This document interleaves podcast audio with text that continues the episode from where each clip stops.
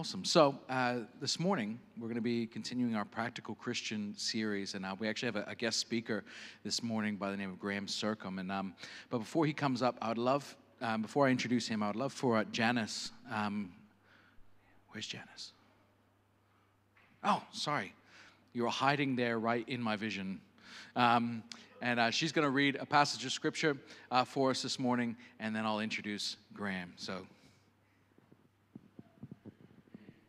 Good morning, everyone. The reading this morning from God's living word is from Ephesians 5 15 to 6 3. Pay attention then to how you walk, not as unwise people, but as wise, making the most of the time because the days are evil. So don't be foolish, but understand what the Lord's will is and don't get drunk with wine, which leads to reckless living, but be filled with the Spirit. Speaking to one another in psalms, hymns, and spiritual songs, singing and making music with your heart to the Lord, giving thanks always for everything to God the Father in the name of the Lord Jesus Christ, submitting to one another in the fear of Christ. Wives, Submit yourselves to your husbands as to the Lord, because the husband is the head of the wife, as Christ is the head of the church. He is the Saviour of the body. Now, as the church submits to Christ, so also wives are to submit to their husbands in everything. Husbands, love your wives just as Christ loved the church and gave himself for her, to make her holy cleansing her with the washing of water by the word. He did this to present the church to himself in splendor, without spot or wrinkle or anything like that, but holy and blameless. In the same way, husbands, you are to love your wives as their own bodies. He who loves his wife loves himself, for no one ever hates his own flesh, but provides and cares for it just as Christ does for the church. Since we are members of his body, since we are members of his body, for this reason a man will leave his father and mother and be joined to his wife, and the two will become one flesh. This mystery is profound, but I am talking about Christ and the church. To sum up, each one of you is to love his wife as himself and the wife is to respect her husband. Wait a minute, a bit more, but I've got to get this onto the next page. Got it. These technology things. Children, obey your parents in the Lord, because this is right. Honour your father and mother, which is the first commandment with a promise, so that it may go well with you and that you may have a long life in the land. Thank you, Janice. All right, well, I'd like to invite Graham up. Graham is the, um, if, you, if you have never met Graham before, as, as I have this morning, oh, yeah, I'll, I'll get to that in a second. Um, Uh, but Graham is the communities pastor at Wynnum Baptist Church. Um, and I only just met Graham this morning. Um, but the reason why Graham is here this morning is because um, when we were wanting someone to come in and talk about marriage and family and that sort of stuff, um, there was uh, several people who said that this would be the man to get the job done. Um, and who is, is, something that I've noticed about people who know Graham is they speak very highly of him, of his character, his integrity. And, um, and even just speaking to him this morning, uh, it's just evident that he has a real heart uh, for people, uh, for them to know Jesus and for them to know his word.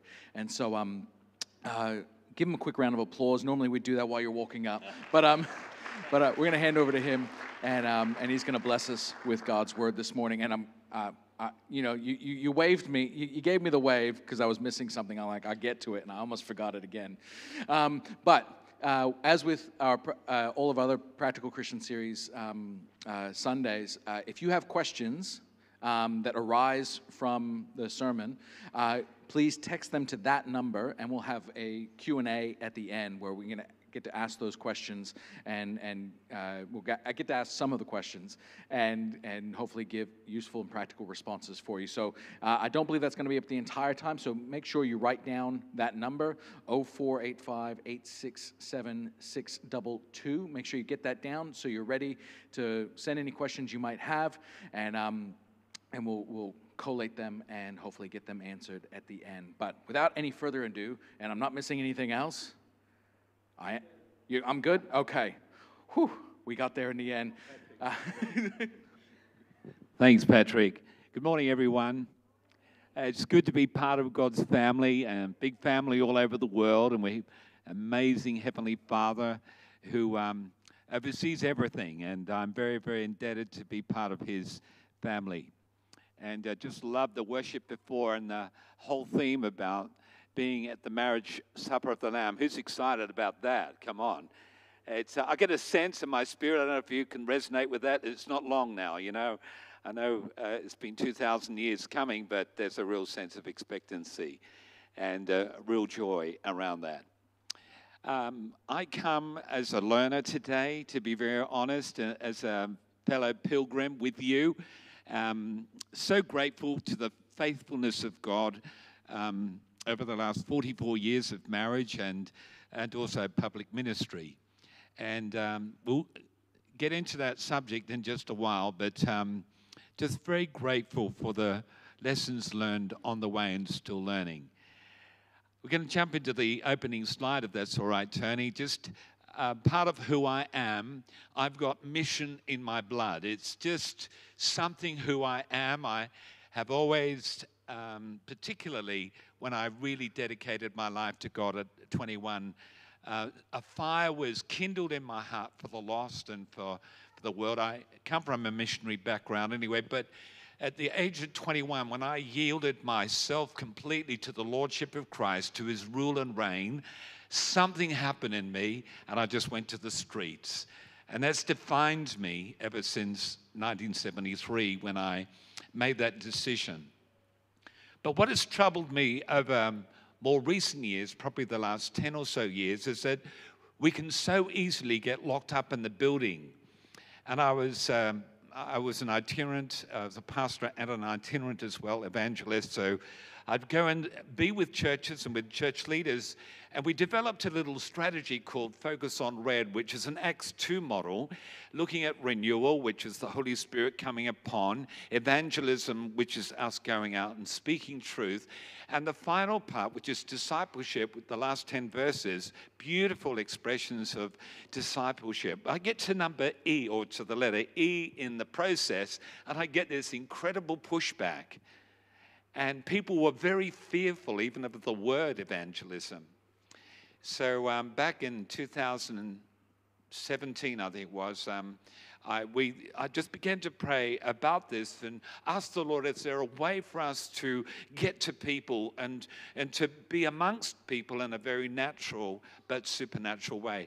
So the concept of shopping centers came up in my mind about con- where people would congregate. So we initiated this. Um, new thing. I won't go into a lot of detail now. We started three years ago at Wynnum Plaza and have now jumped into Capalaba Central and also down to um, Cleveland Plaza as well. So we've trained and equipped uh, chaplains to go into that space and just be there. I, in 44 years of ministry, I, I've been overwhelmed by the power of presence because I've been a bit of a confrontationalist kind of person in evangelism. Um, that's how we used to do it. In a buttonhole, people quite, you know, like where you're you going to go when you die kind of stuff. And uh, this has just been a revolution in my own life to see the power of Jesus in working through us as salted light in public space for three hours in every session and just to greet people and say, how you doing? And so many people have come um, to discover Jesus over that time. It's a remarkable thing. Anyway, it's a little bit of my passion, but I stop here. Otherwise, I'll keep going. So, this is a bit of uh, what Andrea and I do. Andrea and I are both chaplains. We have 12 chaplains all together and connecting with many other churches at the moment. So today we're getting into the subject of uh, the blueprint for um, marriage and family. By way of introduction, I'm one of eight children. I'm the second eldest, the eldest boy in a tribe of kids, and um, um, very grateful for my mum and dad who modeled um, Jesus to us. Not perfect.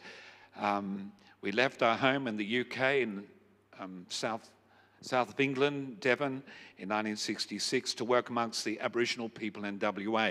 So my mum and dad served in that space for 50 years and, and uh, incredibly faithful um, uh, followers of Jesus now gone to heaven.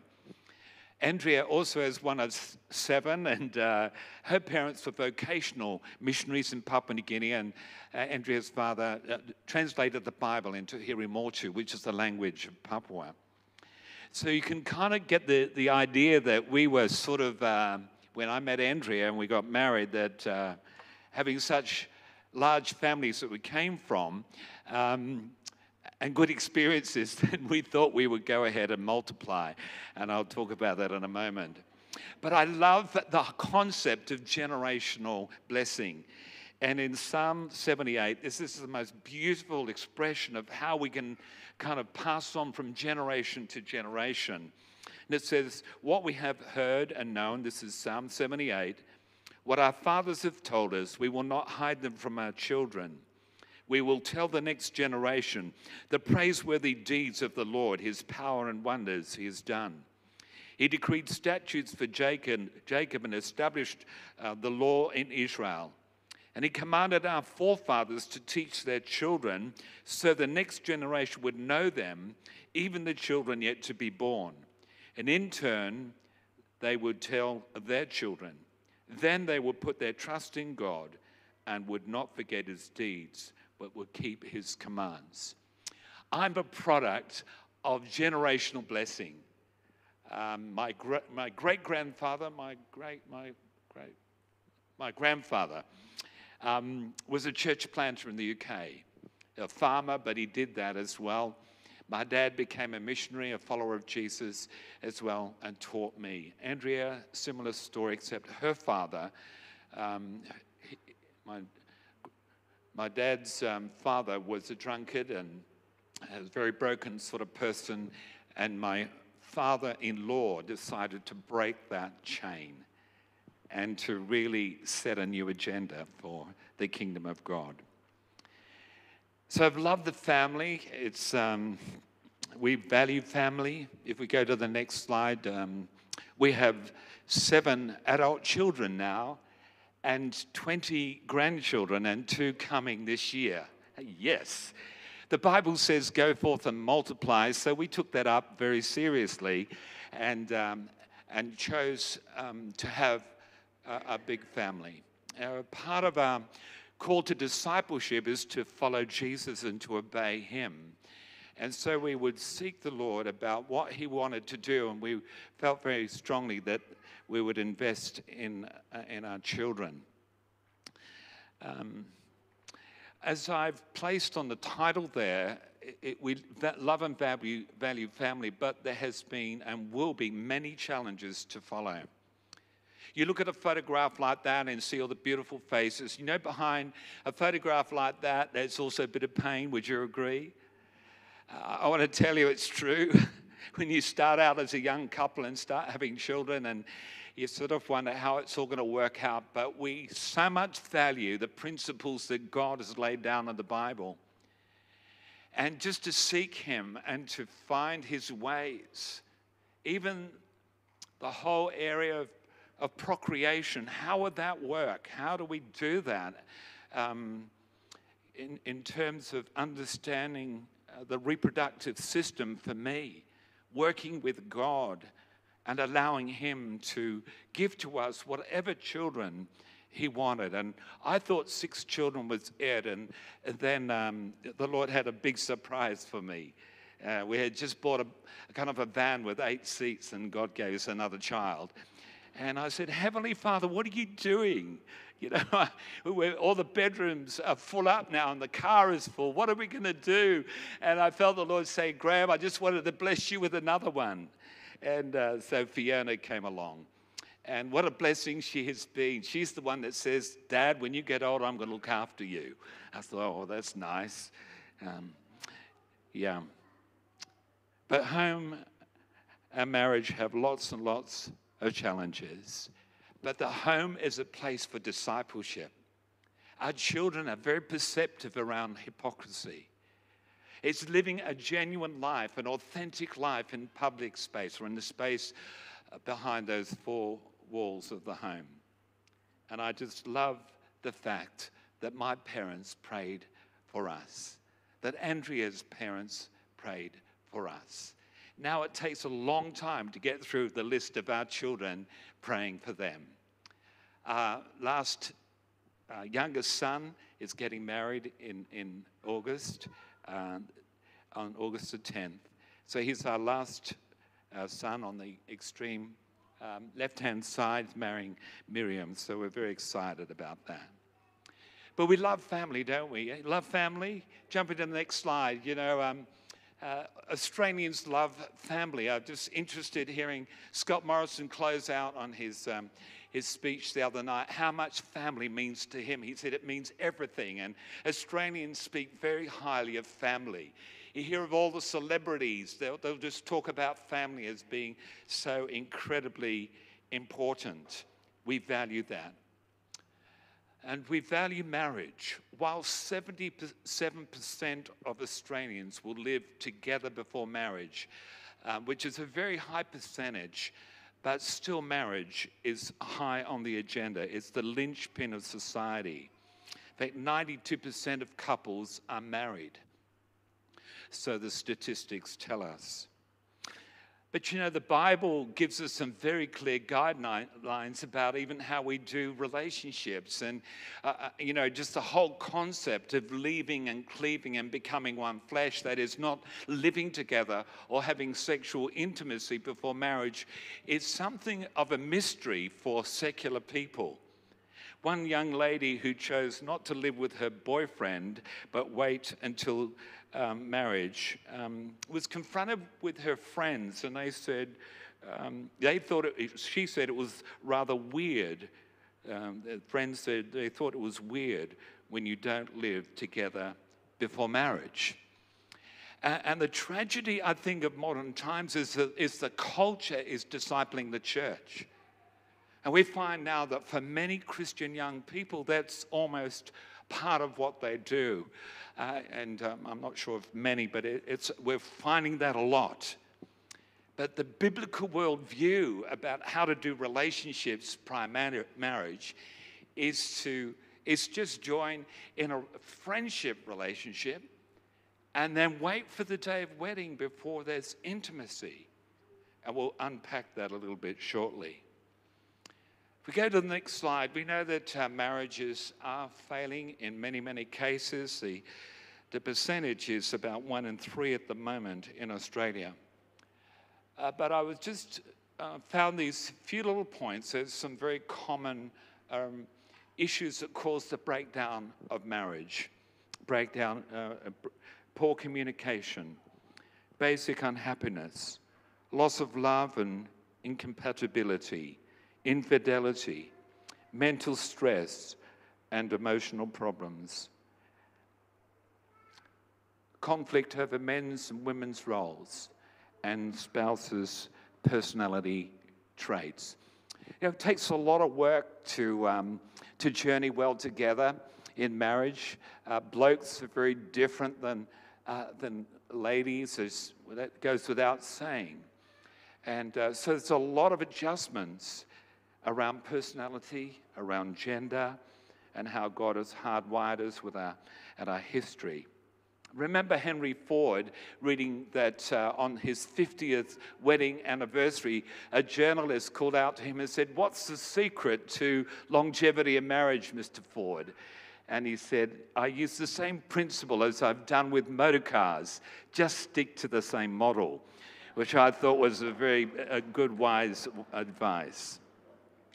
But we're finding so much brokenness around homes and marriages. Just working with a couple right now who've um, broke up with their first marriage and now are living together, but just came to us with a deep-seated sense of pain.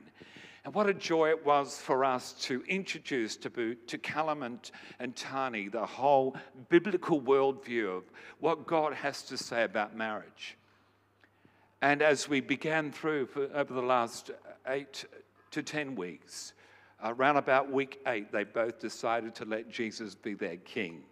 It was the most remarkable moment as both of them would just began this flood of tears. I think we almost went through a full box of Kleenex tissues as they wept them, wept, you know, into the kingdom of God, as they yielded and surrendered to let Jesus be the king of their lives. But the mess that it's left the men to deal with all of that brokenness is, is huge. But that's discipleship. We're now working with them to provide that blueprint going forward. We're not immune from these sorts of things on the board. I don't know how your marriage is this morning. Whether or not some of those things on the board that you can see and say, yeah, that's true.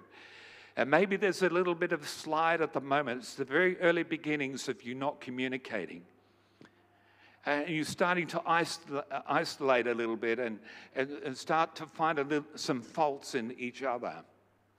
And um, it's very important that we keep the lines of communication open, that we're utterly transparent and open with, with each other, just as we are with God. We have uh, a, a three, kind of three particular values that I've adopted and we've adopted into our home and family, and it's, it's honesty, integrity, and transparency. So our dialogue as a family is to be very honest with, each, with each other and keeping the lines of communication open no matter what, calling things out early, allowing there to be healing if there's brokenness. Um, the Bible says, Don't let the sun go down on your anger. Don't give the devil an opportunity. So, broken relationships and anger that rises out of that will create that topos. The Greek word for uh, opportunity is the word topos, which means ground. And once you allow something to agitate and to grow into some sort of caustic relational struggle, the enemy will ride on that and try and take more ground. It's like a beachhead. So it's imperative that we deal with issues as they arise before we go to sleep. And um, I've got to tell you, um, sometimes Andrea and I have gone to sleep and there's something not going right. And I'm tossing and turning, and so is she. And I'll turn the light on and say, honey, something's not right. I'm so sorry. Uh, what have I done? A good friend of mine.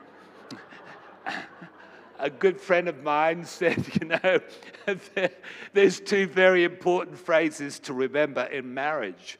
One is, I'm sorry, and the other one is, I love you. And my friend said, make sure you don't run them together. I'm sorry, I love you. Otherwise, you, you'll be in big trouble. So when the light goes on, and I say, and we own up and start talking things through and, and uh, try and resolve the issue, um, your relationship can grow in leaps and bounds. And we'll talk about that. We jump into the next slide. I want to talk about four principles um, to make a, a, strong marriage and family. I love the Bible. I, you know, one of the things that disturbs me about these modern times is that many people don't read their Bible. Uh, I'm the community pastor at uh, Wynnum Baptist Church, and it's my observation that many people just survive on Sunday messages. You know, it's lovely to bring your Bible on Sunday. Can I hear a few amens? Whether it's electronic or I like the hard copy better myself. I'm a bit of old school. And uh, it was funny how Tina said before about the offering box being old school. I had a chuckle about that because uh, that's how we often used to do it. But the Bible gives us these principles to live by. And uh, I want to walk through some of these principles uh, I trained as an aircraft maintenance engineer, and I, I studied the manual. And if an airplane wasn't flying well, and we had to make some adjustments, but we would follow the manual. And it was critical. The tolerances were very small. And for us doing life together in family, we need to do it God's way. So we will shine, and we'll talk about that in a minute. When people watch you and see you as you function, you become uh, like a light on a hill by virtue of you showing something of the glory of God, which we sang about before. Let's jump into principle number one. Principle number one, as the Apostle Paul is unpacking uh, life and living uh, throughout the book of Ephesians, and he's closing in now to talk about marriage. He talks about wisdom. And I know that we need the wisdom of God. The Bible says, as we've got on the screen, be very careful how you live, not as unwise, but as wise, making the most of every opportunity because the days are evil. Therefore, do not be foolish, but understand what the Lord's will is. One of the things that I've coveted is this gift of wisdom. James says, If any man lacks wisdom, let him ask from God. Isaiah 55, verse 9 says, As the heavens are higher than the earth, so are my ways higher than your ways, and my thoughts than your thoughts. In the New Testament, talks about the Apostle Paul talks about how Christ is the wisdom of God and the power of God. So, for us navigating our way forward, a premise for a strong marriage and family is always the mind of God. It's the wisdom of God and finding out what it is as I began as a young married man trying to work around this whole thing of, of um, procreation and how, you know, just, and, um, and just understanding biology, which I didn't really understand before, and, and saying, Thank you, Lord, that you created the human body in a very specific way. Help me to work with you. Help me not to just jump to some conclusions, but to recognize that the womb is a very sacred space. And you've given me this beautiful lady, this beautiful girl called Andrea. And I want to understand. It's a little bit hard for me, uh, Heavenly Father, because this interesting species that you've created. Sorry, but, and I, I want to understand this. And the Apostle Paul said it's all a mystery, and all the men said, Amen. But it's a wonderful thing that we become students of our wives and understand a little bit of, of, of, them as they become students of us. I hope I'm not coming across too biased here in one way. But I'm deeply troubled about the trends on the whole issue of gender. This whole question of transgenderism.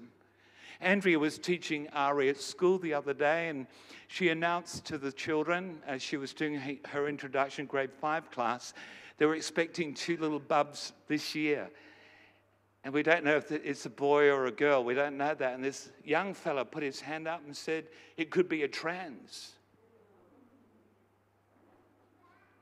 Just had a, a mother stand on Thursday with me at, at Plaza, just tears because her daughter swallowed the lie that she could be a boy. She's a beautiful girl, but somehow the culture, and I'm not wanting to push too much into this space, but the Bible gives a very explicit teaching in Genesis chapter 2 about what is male and female and how God has made us specifically very, very unique. Did you know a, a man's brain is very different than a, a lady's brain? And all the ladies said, yeah, absolutely. That a little boy at six weeks of age in, in utero is, is washed in testosterone, and that will change the very structure of that little baby's brain. That the corpus callosum that runs between the two hemispheres of the brain would become very well defined. That rope nerve will separate those two hemispheres so that young man will have to think long and hard about issues because the communication from the left to the right side of the brain is much less efficient than it is with a girl. And all the ladies said, It's true. And a bloke will just go into his cave and he'll start to think and, and he'll try to understand some stuff. And the lady is his wife, or she's already figured it out. She's, got, she's already got the answer. Able to access it, you know, what do you call it? Multitasking. I can only do one thing at a time, and I struggle with that. I look in the fridge and I say, Honey, where is it? She said, Right there.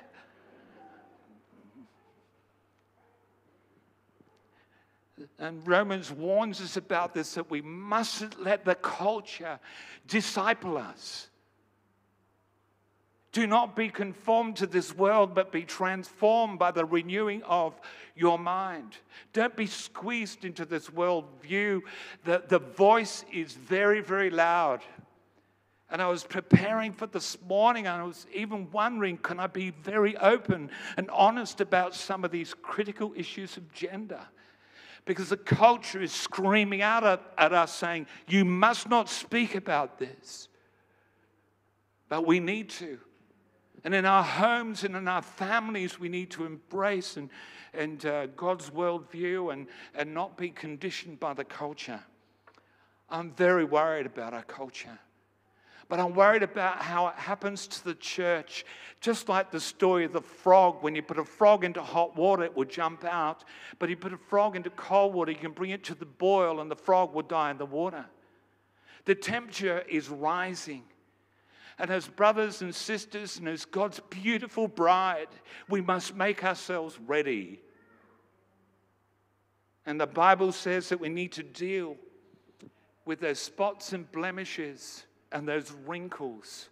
Spots are the minor end of compromise. Blemishes come out of spots. What comes out of spots is wrinkles. And a wrinkle is a permanent way of thinking. I have many of them here on the side of crows, what they call them, crow's feet. But uh, that's a wrinkle. But in, this, in our own hearts, we can be conditioned by the culture.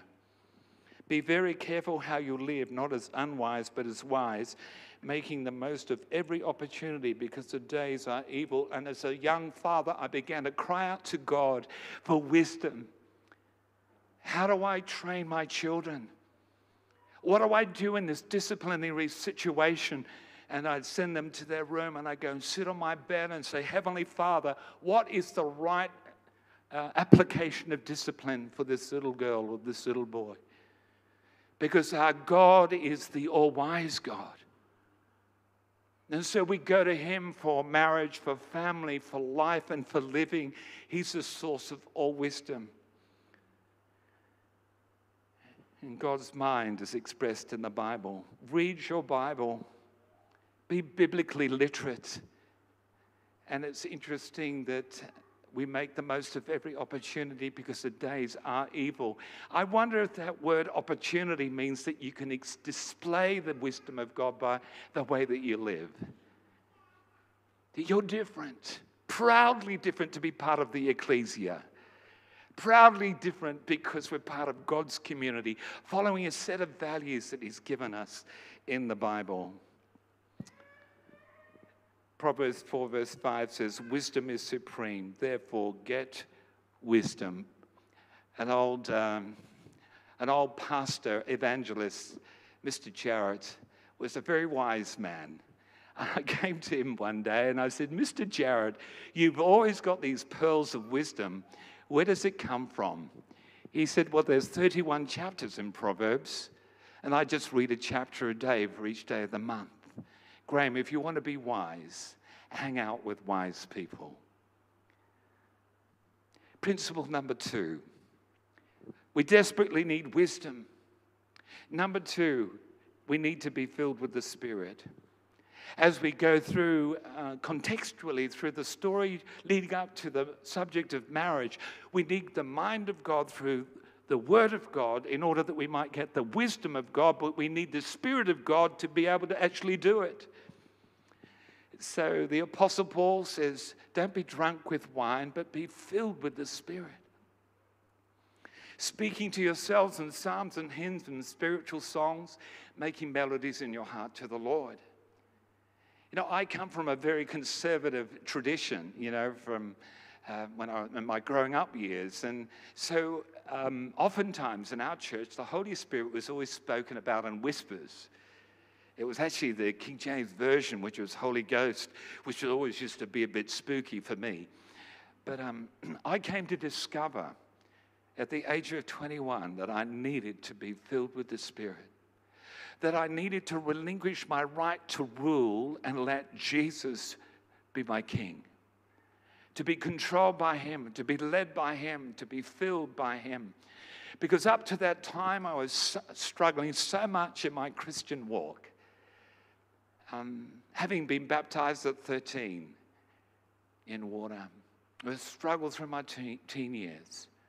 And one night in the city of Port Moresby, I said, Lord, what's wrong with me?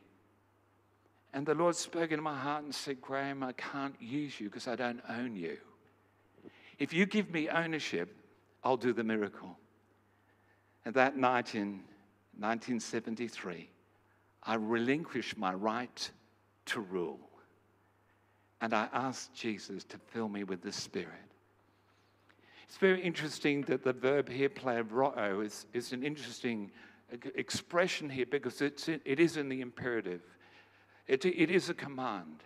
It's not an optional extra for the Pentecost, you know, for us or just for the Pentecostals.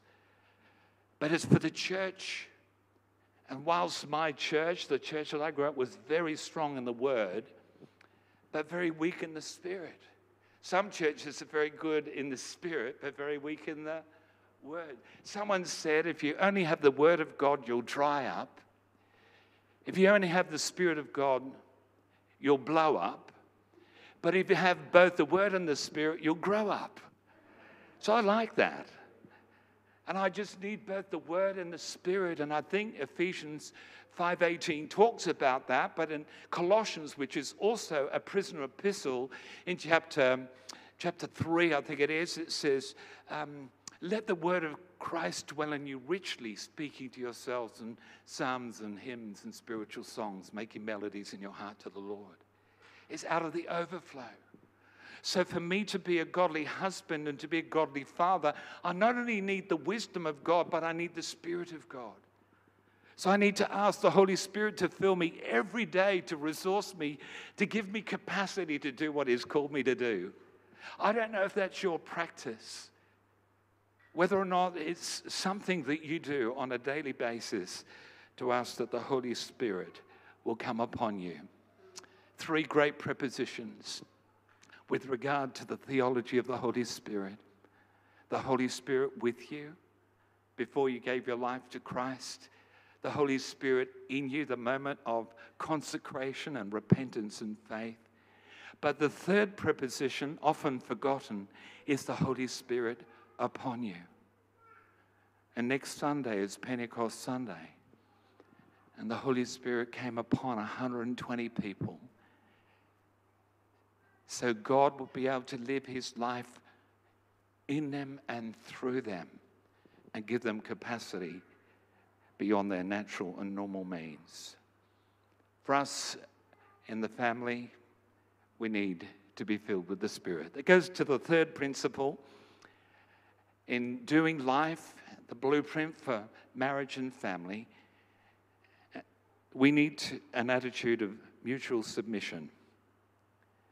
The blueprint for marriage is actually found in Genesis 2:24. Therefore a man will leave his mother and father and cleave to his wife, and the two shall become one flesh. That's repeated by Moses, here, of course, and Jesus and Paul. It's uh, very interesting that the word cleave actually means to be glued together.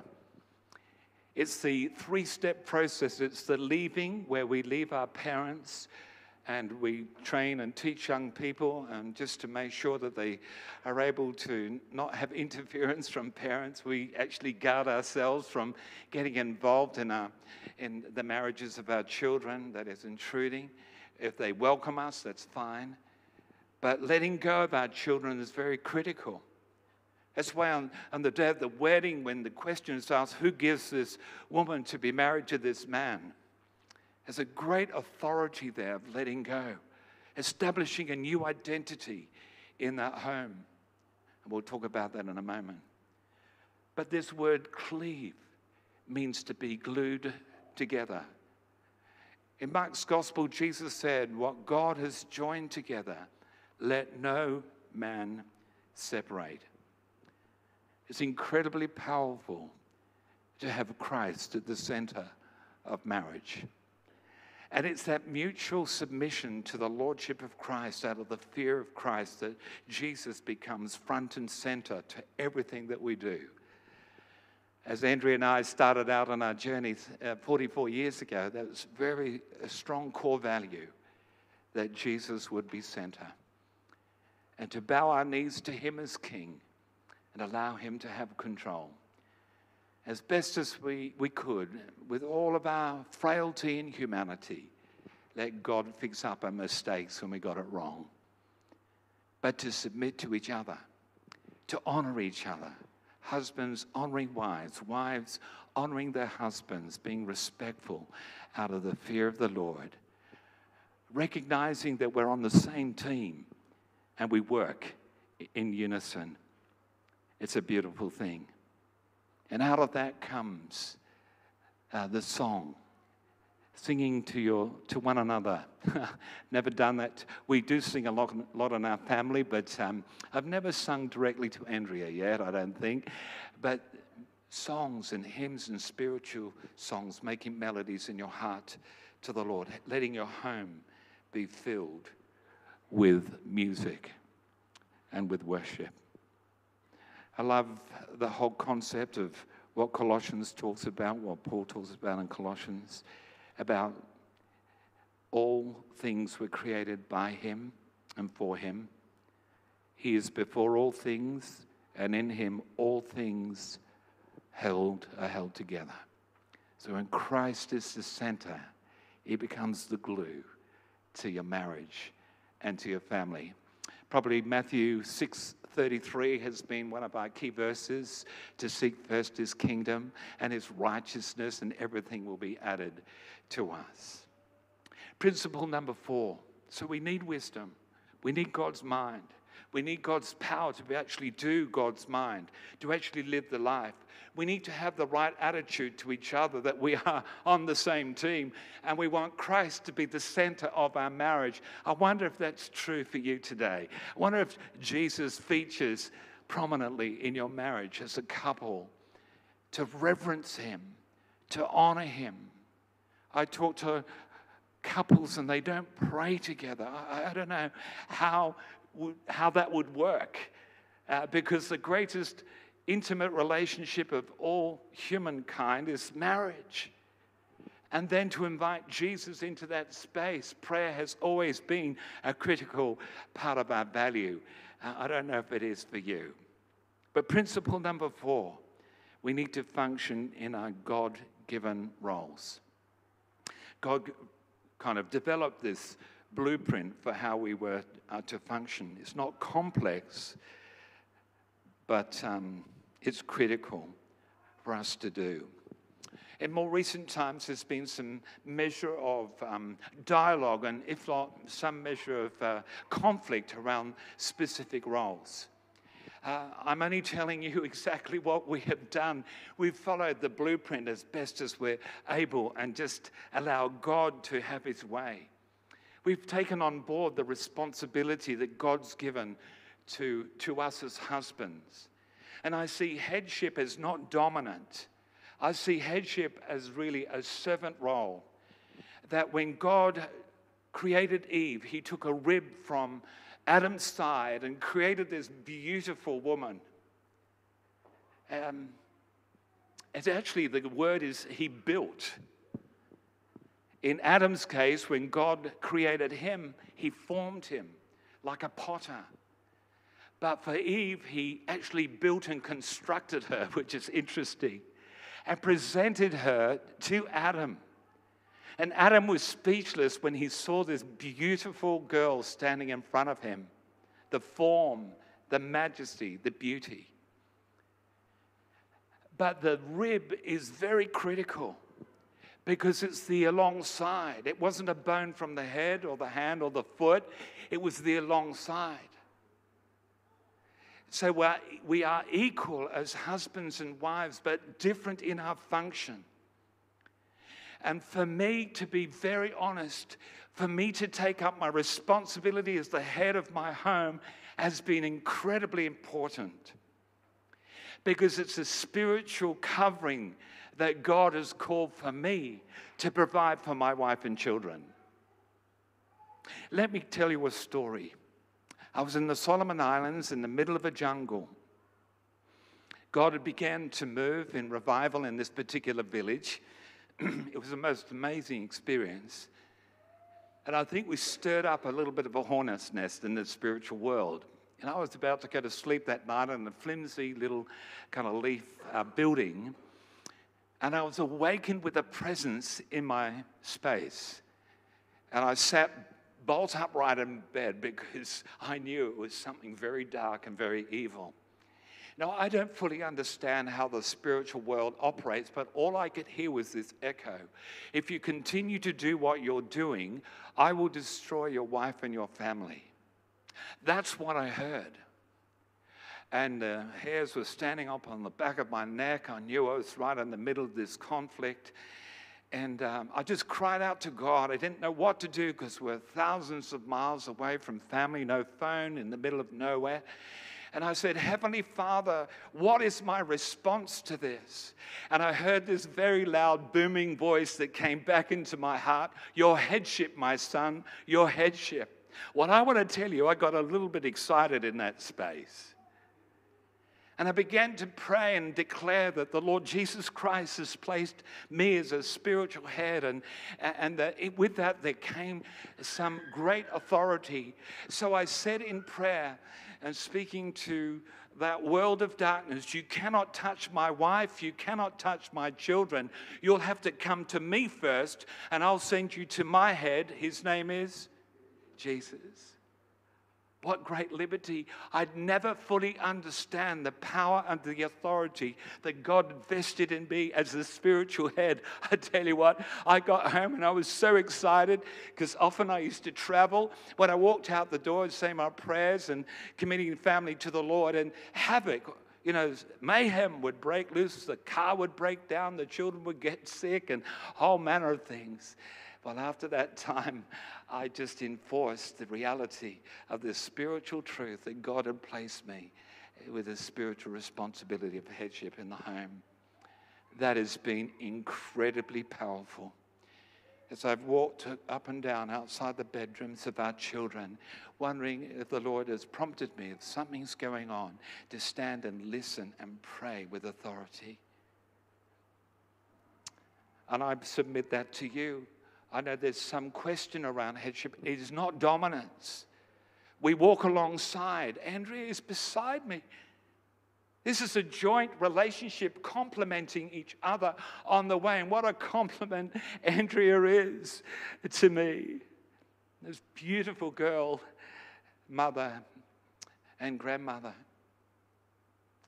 But we journey together. And she looks up, and it's this whole understanding what submission is. It's the word hypostasis. It's a beautiful word. It's not that we're under the, you know, ladies are under the foot now, they're alongside of, but they look up and see this umbrella that's given to Adam and given to us as men to be a spiritual covering and to be watchmen in our homes. Can I hear an amen at this point? It's extremely powerful.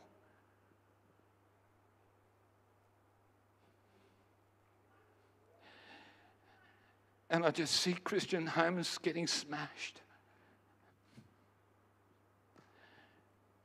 And us men I feel so strongly about this. It's time for us to rise and take up our responsibility in the home, to be men of prayer, men of valor and courage, and stand in the gap for our families, and go to the electronic doors, and to go to every door that may want to intrude into the lives of our children. And I said to that dear mum on Thursday, she's a Christian lady, gone into isolation now with deep shame about her daughter. I said to her, There's great power in prayer. We'll look to God for your daughter. But husbands are called to love their wives as Christ loves the church. It's a beautiful expression. You know, Dr. Gibson, the principal of our college, um, when I did my theological training, spoke at our wedding and he spoke on the spirit filled marriage. And he said, Graham, if you love your wife as Christ loves the church, she'll have no trouble submitting to you, which I thought was a good call. But wives, submit to your husbands, honor that umbrella.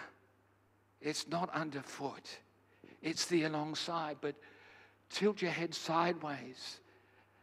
And it's there and encourage your husband to take his stand in the home. And that will be a huge blessing. I've probably opened up a can of worms here, but that's okay. And respect your husband. Um, husbands need to be to earn that respect as well. I know through life and so on. 1 Peter 3 is a beautiful expression there of a godly wife you know, I, I take men to Psalm 112. Men, go to Psalm 112. If you want to be a godly man, go to Psalm 112. A godly woman is, Psalm th- uh, is Proverbs 30, 31, but, uh, but it's the fear of the Lord that's the key to those two passages. We're going to jump into the next one, which is about children. Uh, we are very um, committed to children and discipling and mentoring. And um, we've loved doing that. The home is a place of discipleship and where you can train your children.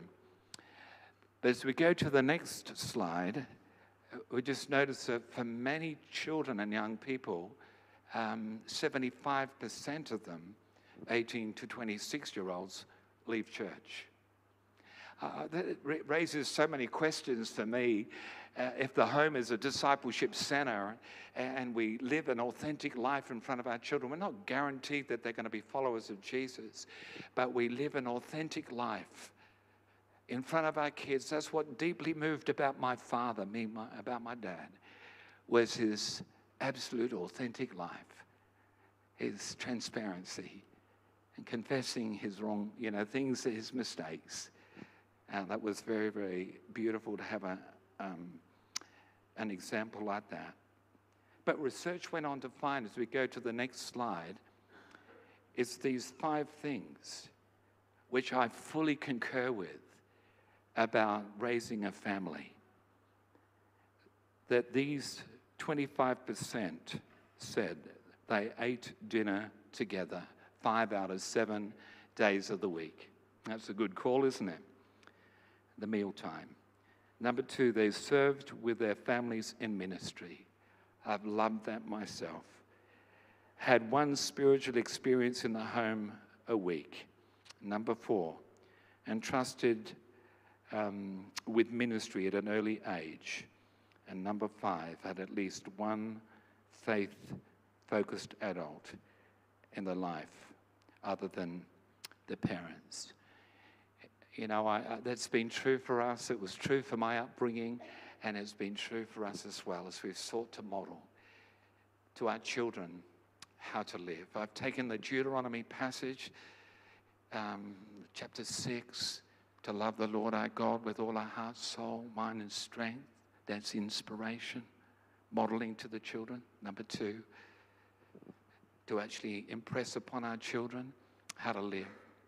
And number three, involve them in every aspect of life. Let's come to the next slide as we just close out and uh, honoring the biblical blueprint that may grate a little bit with some of the words for us in our modern culture, but understanding the backstory, embracing it, will bless us and bless our families, and we'll become um, encouraged by what God does. But I wonder as we go to the final slide, is what is God saying to you? To ask Him for wisdom, to ask Him to fill you with the Spirit, to give you that beautiful attitude of, of, reverence, mutual submission to each other, to honor each other out of reverence for Christ. And finally, fulfilling your God given responsibility. There was a point in time when I felt I had dishonored my father. I was in my 30s, and I remember back in my teen years that I dishonored dad, and I wanted to put that straight. Honor is a beautiful word. And I went to him and I said, Dad, I need to tell you some attitudes and actions that I did as a teenager, and I dishonored your authority. I actually got on my knees and I said I was sorry and confessed what had happened. He was a bit overwhelmed by, by that. But honor is a beautiful attribute for those of us who've actually left our mums and dads. We don't have to obey them now, we're married. But there's something very powerful about the word honor. And I just sort of feel in my spirit if you've got a bad attitude or something has happened in your home to your parents, would you forgive them? The Bible says if you don't forgive, actually, you can't be forgiven. And it might have been a tough upbringing for you, but forgive them. Hand them over to God, and He will do a miracle. Let's pray together. Thank you, Father, this beautiful blueprint of the Bible. And um, I pray, Lord, that we'll embrace these principles, we'll take them into our hearts. I want to pray for that wisdom, that you'll give that gift of wisdom that we gain from the Bible. I pray that you will anoint us with your Spirit. We feel so inadequate. Holy Spirit, rest upon the people today. Help us, Lord, to have that mutual submission out of reverence for Christ. Let Jesus be center of our homes. And Father, I pray a rich blessing on how we function in our God given roles. Thank you, Lord. We commend these things to you now. In Jesus' name, amen. Amen. Well, I'm going to hand it over to Patrick. And uh, I think we've gone, it's gone a bit long, isn't it? This old bloke can wind up a bit sometimes. But uh, Patrick, I'm not sure where we'll go from here. Well, I think what we'll do is, um, I think what we'll do is we'll, squeeze in a few quick Q and A questions. Um, could we just get a, a second mic, uh, real quick, just to make this easier on us? But um, so um, just wait for that.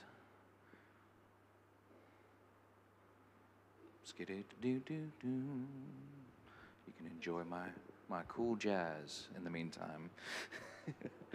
awesome. So um, so we've got um, got a, a few questions here. Um, just we'd love for you to speak on just practically. Um, you know, touching on things uh, uh, uh, specifically around marriage, relationships, and that sort of stuff. Um, got got here. Uh, what advice would you give to a newly married couple? Let's say they're just starting out. Um, what's your one pro tip? Um, okay. Yeah. I, I would say uh, one of the things that we've done, and um, to the young couple, with young couples of more recent times, is to work out the values. It's actually a lot of fun because you take your, your good from, you know, from my family and the girl from her family, you put them together and work out what your values are because that will be your glue. So uh, we've actually encouraged couples, and they get very excited about that. Is that right, Matt and Tegan? Uh, you just got a bit. Of, I think we went through with those guys, but it's lovely to be able to look at those values and own them, and then live by them going forward. So that will be a very important thing that we've discovered. All right. Um, that, that's that's awesome. Um, so here's another one for you. Um, you know, you've been married for how many years now? 44. Yeah. 44. All right. So you can probably speak to this quite well. How do you keep uh, the fire of love burning between you and your wife? Oh, okay. Um, I- personally love adventure myself. I love going on adventures and I love taking Andrea on adventures. Uh, she's not so keen about my adventures, but once we get there, she seems to enjoy them. And uh, so I often do that. We do that on a weekly basis, just uh, having coffee somewhere. But we'll go on this drive on our day off, and she'll say, "Honey, where are we going?" I said, "Um, "Well, I'm not sure. We'll just go down this way." And and that seems to just that whole mystery of how we do that. It seems to work really work well. We love praying together. That's one. It's part of what we do. So first thing in the morning, last thing at night is what we do together. Um, so prayer is very much keeping the, the fire kindling. Um, yeah. I think being very honest as well, being very open and honest when things come up, not letting them grow, is uh, so there's no barriers. Um, we do work well together, so we complement. We're very different. I'm an extrovert, and um, yeah, and she is quite phlegmatic and easygoing, and a, just a great complement. So we work well in a ministry space together. Yeah, not sure if that's very helpful. Uh, we do have our clashes, by the way, uh, mainly theological. My wife is a very big Bible student, so she keeps me keeps me honest. Yeah. I, I do think that is helpful. I think, um, yeah, one of the things that Anna, my, my wife, and I have just ha- have learned is that, you know, when you've been in a relationship for long enough, you begin to have to be intentional about cultivating the relationship, and so that's You do. yeah, it's good to see that even after 44 years, that that's still Still, possible. even more so. Um, all right, so um, I got I got one here for you. Um, so often in a setting like this, um, someone can stand up and, and talk about how great their marriage is and, and ideals and all this sort of stuff, and and um, uh, just to make the men feel better about themselves. what are some of the biggest mistakes that you have made in your journey as a husband and father? Um, I haven't been always a good listener, often, very often.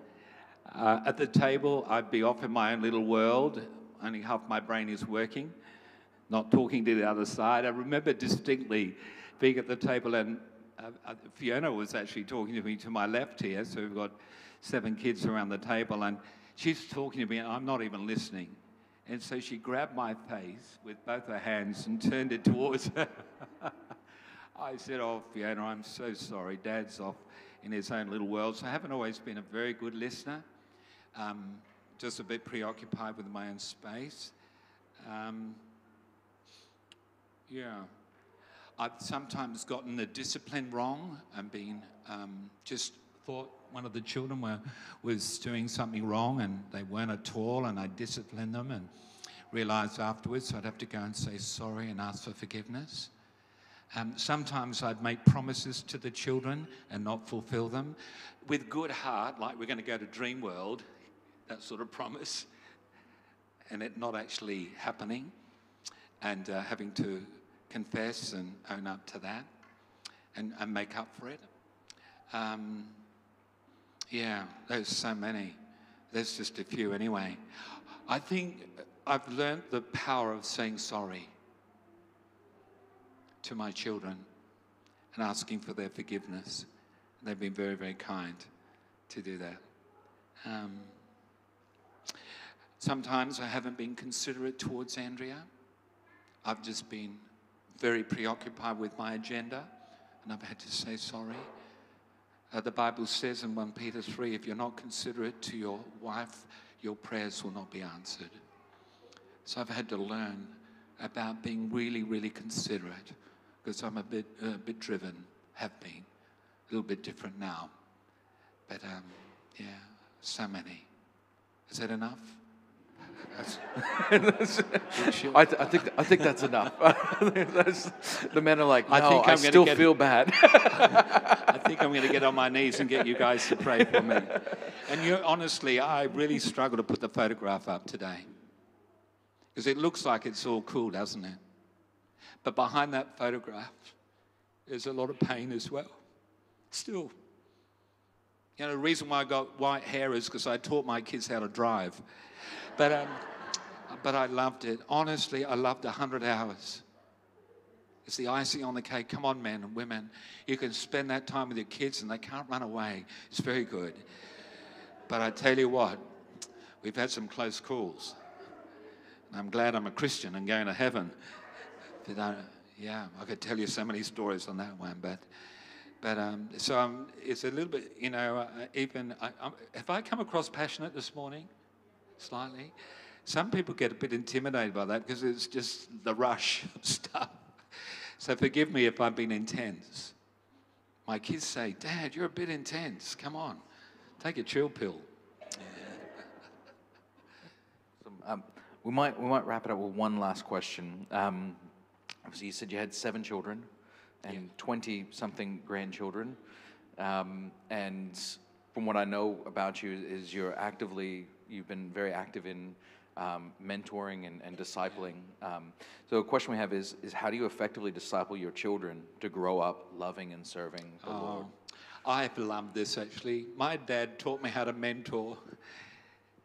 You know, those five things, if you're a parent, take those five things, would you? If you forget everything else that I've said this morning, take those five things. It works. My dad would see value in me. And he saw, you know, the, who I was like, very determined and strong willed. And he shaped me. And, um, you know, we were down at Dalby having um, a holiday down there. And um, it was a Brethren Church or a Gospel Hall Church. You're familiar with that brand? Yeah not the exclusive model, but um, they had a book at the entrance where you could write your name in if you wanted to do the preaching. So as he was leaving, he wrote my name in there. I was 16. And I've done it to all my kids, so it's very nice. But uh, as I went and we got home, he said, Oh, by the way, Graham, I wrote your name in the book.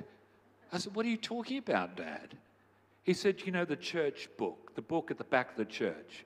I said, What's that all about? He said, Well, I thought you're ready to get up and start speaking, Graham, so next Sunday night you're on. I said, You've got to be kidding, Dad. I'm on holidays. You've ruined my holiday. what am I going to say? He said, Well, you just have to go and talk to God about that, won't you? And that was so providential. You know, I got up as a 16 year old, put my suit on as best as I knew how in those days, and delivered my first message, some old ladies came up and patted me on the head and said, You know what? There's a bit of future in that. And that kindled a fire. But that's dad, and I've done it with my kids. It's just that involving them, involving them. Let them come with you. Be authentic in the home is very, very critical. Your children will watch that. But give them a chance to have a go. So, I've, you know, I pick on my kids, and I also pick on young adults as well when they come with me. It's the role of mentors. The Apostle Paul said there are many teachers, but there are not many fathers. I love fathering. And I pray a blessing on all the dads here, all you blokes. You carry a huge influence in your home. Amen? Go for it. Live the life.